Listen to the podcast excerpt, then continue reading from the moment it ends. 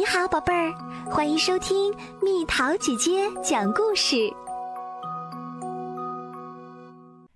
不然的话，一天，一只狼走进绵羊太太的面包店，大声说：“给我一个长条巧克力面包，不然的话。”绵羊太太吓坏了，她结结巴巴地说：“给，那拿去吧，不要钱。”狼拿着面包走了。绵羊太太关了面包店，然后飞快地穿过村庄。他跑到山羊太太的裁缝店，拜托山羊太太帮他照看面包店。关于狼的事儿，他什么都没说。山羊太太答应帮他照看面包店。第二天，狼又来了，他喊道：“给我一个长条巧克力面包，不然的话。”山羊太太吓得浑身发抖，她赶紧把面包递给狼，嘟嘟囔囔地说：“给，拿去吧，不要钱。”狼离开后，山羊太太也关了面包店，然后跑到了猪太太的理发店。他拜托猪太太帮他照看面包店。关于狼的事儿，他也什么都没说。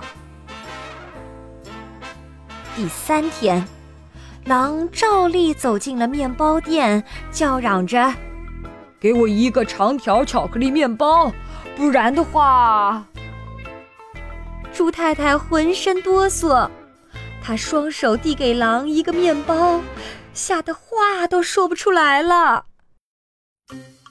猪太太关了面包店，一直跑到兵营里，找到了狗先生。猪太太跟狗先生说了狼的事儿，拜托狗先生帮他照看面包店。第四天，狼又来了。他大声嚷道：“给我一个长条巧克力面包，不然的话，不然的话，你想怎么样？”狗先生问道。“不然的话，就给我一个咖啡味的面包吧。”狼一边回答，一边掏出了他的钱包。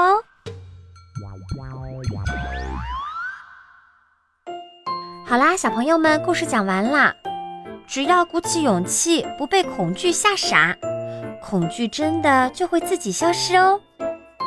那么，发挥你的想象力，告诉蜜桃姐姐，如果有只狼走进了你开的面包店，问你要一个长条巧克力面包，你会怎么做呢？留言给我哦。